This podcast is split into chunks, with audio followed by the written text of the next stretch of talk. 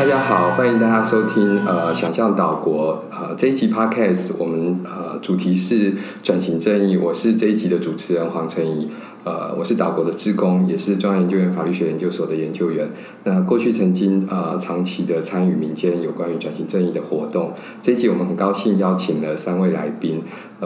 在我眼中他们三位都是年轻的对转型正义有相当认识的朋友。那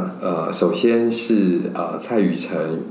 其次是何友伦啊，第三位是陈冠伟。那我们四个人呢，是因为电影里的人权关键字这一套书而结缘的。那这套书已经出版了4册。那这个书其实是跟转型正义有关，其中2本是在谈论台湾的跟转型正义有关的电影。第一部是《超级大国民》，第二部是第六十九姓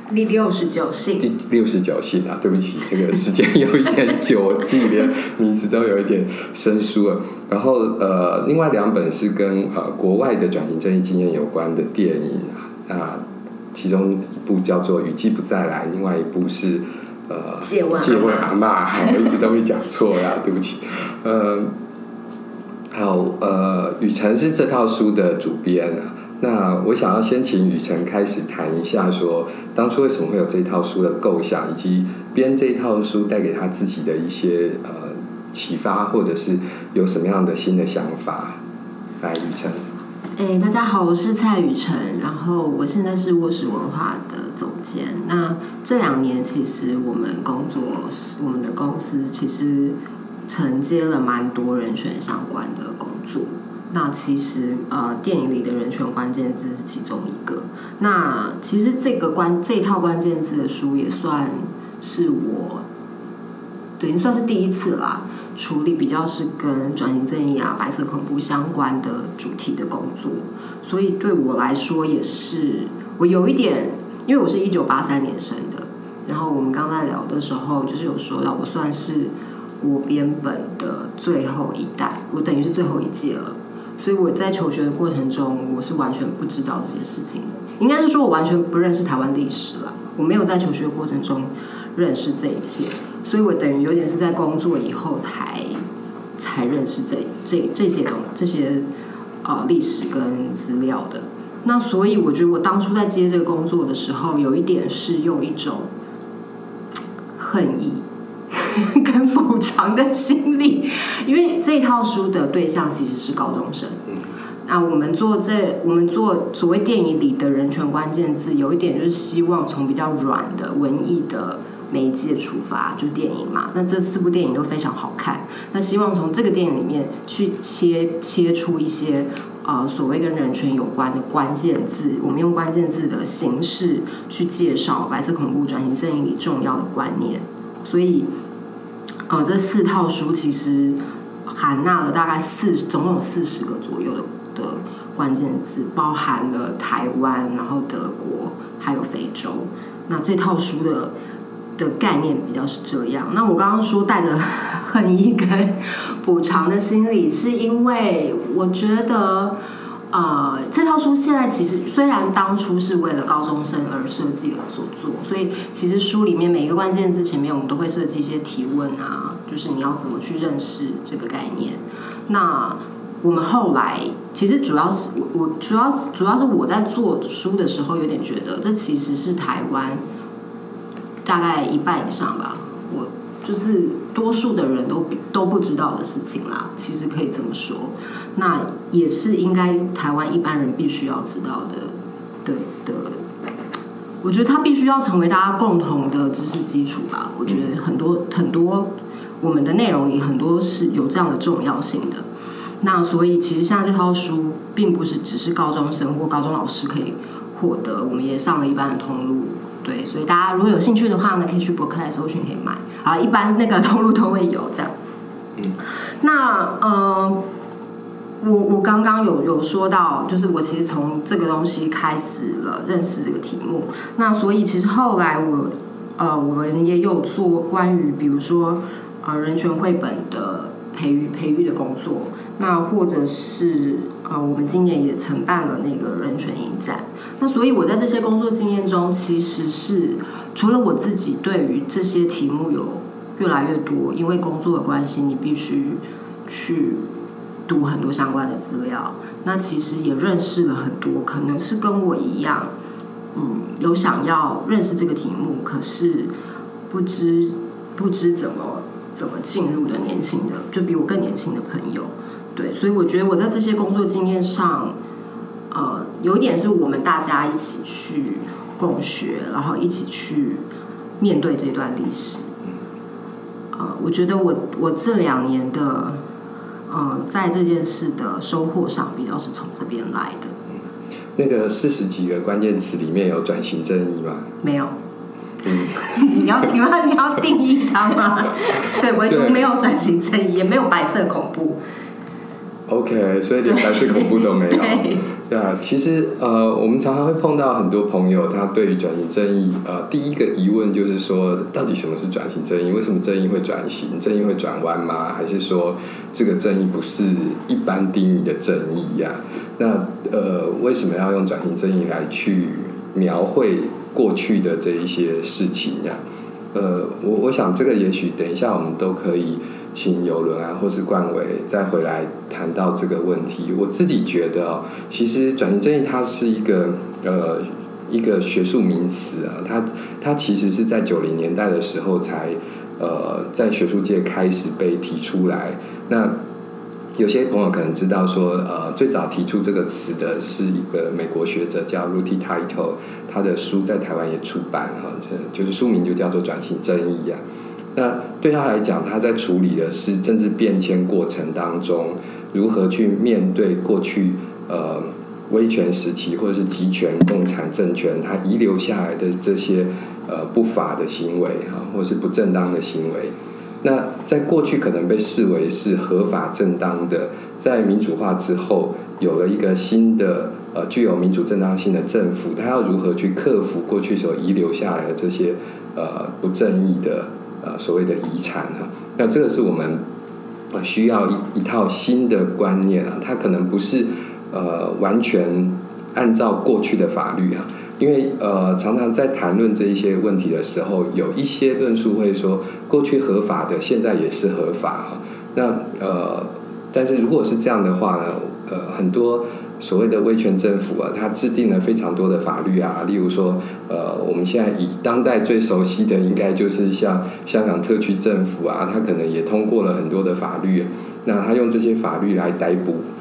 反对政府的人啊，或者是中共他通过了国安法，那要用国安法来去对付政治异议分子啊。那这一些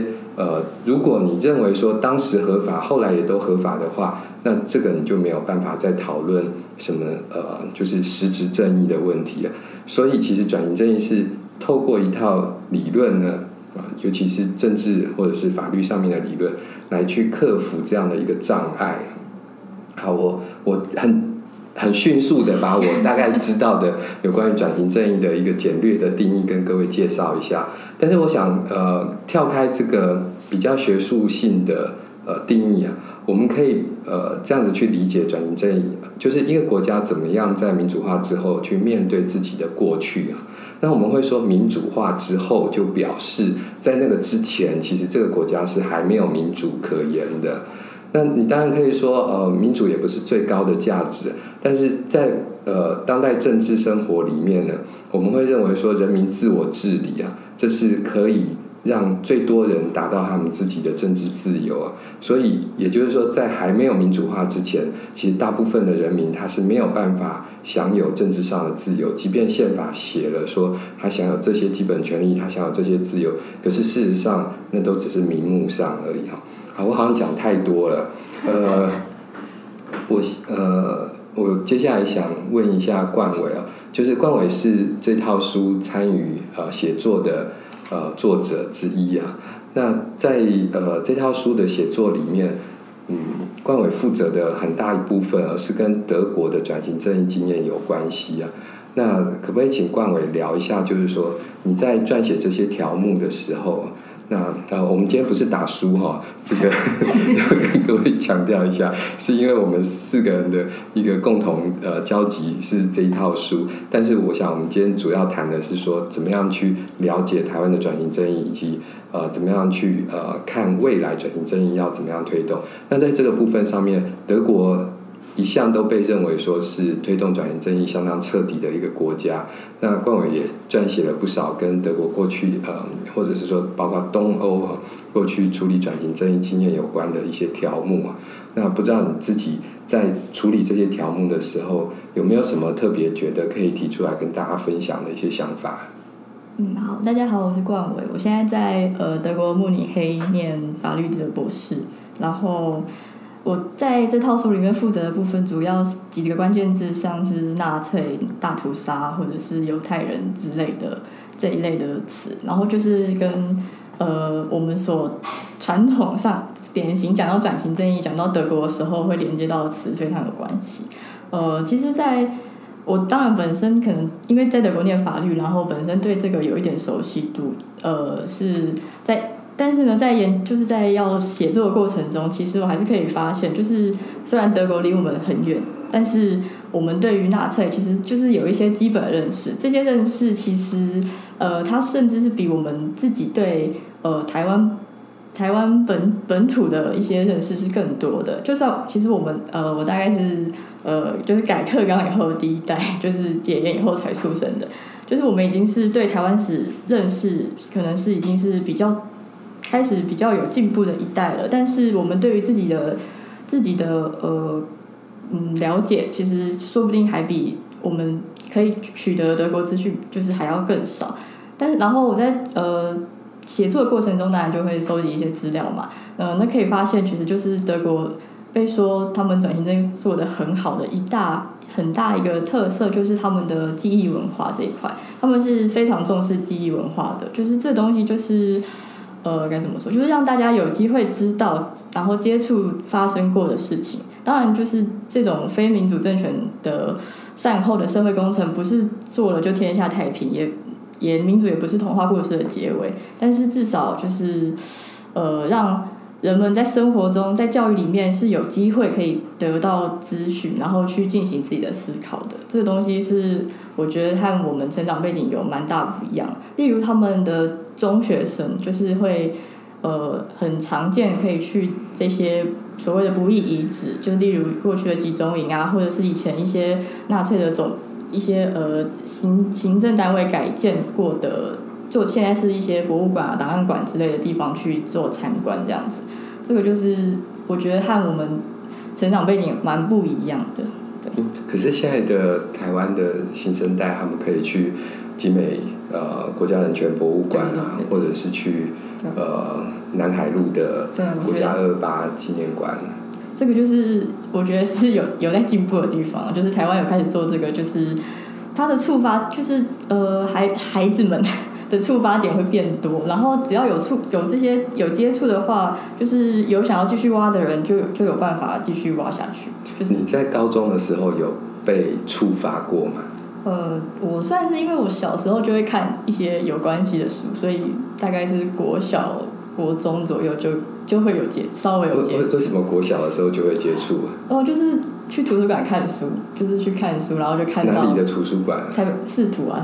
是什么书？就是会有一些有关系的历史。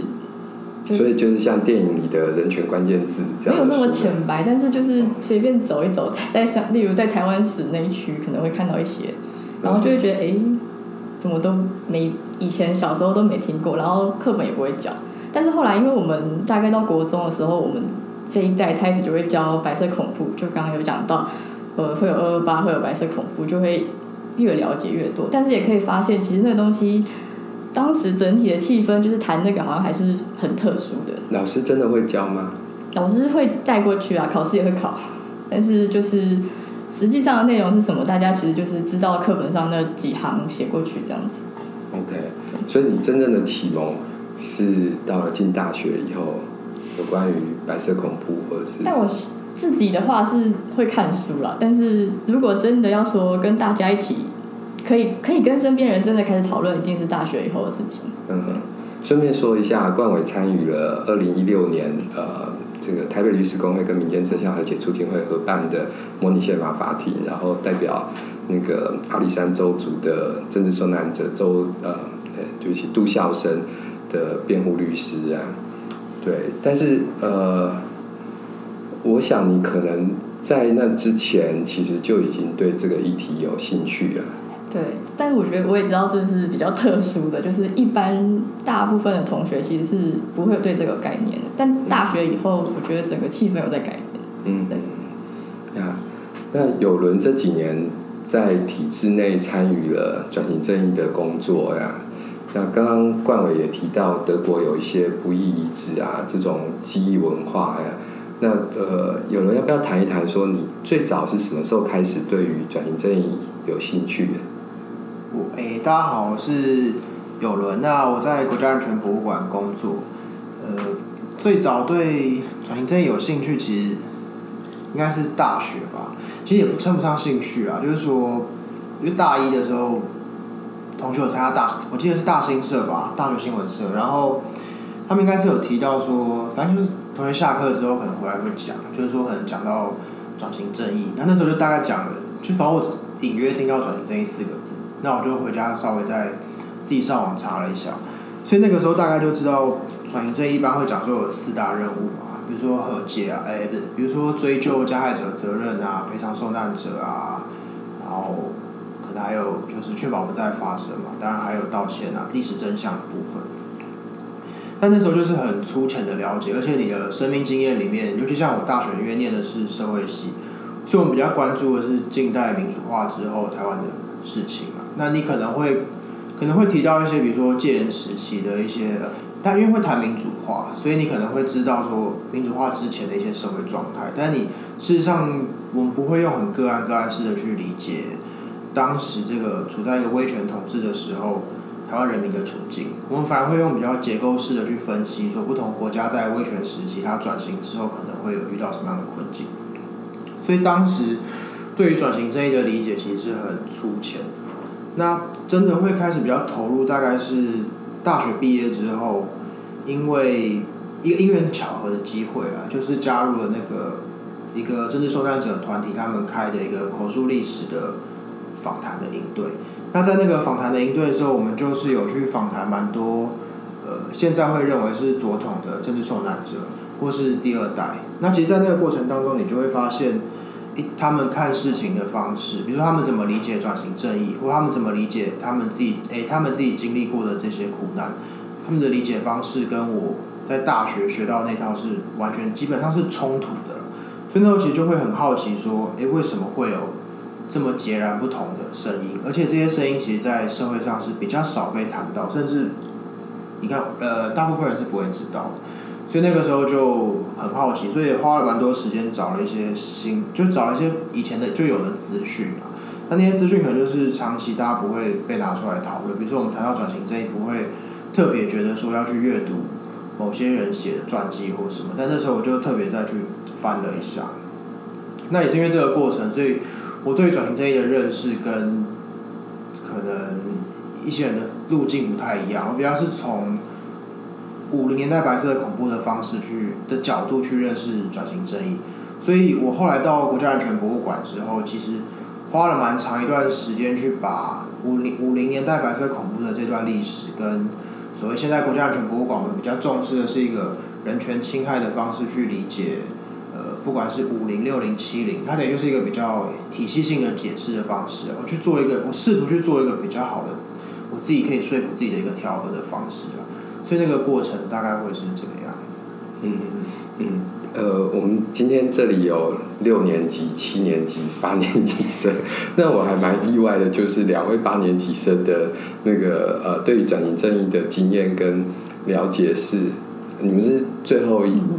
级的最后一年嘛，90后呀，有人要跟我强调，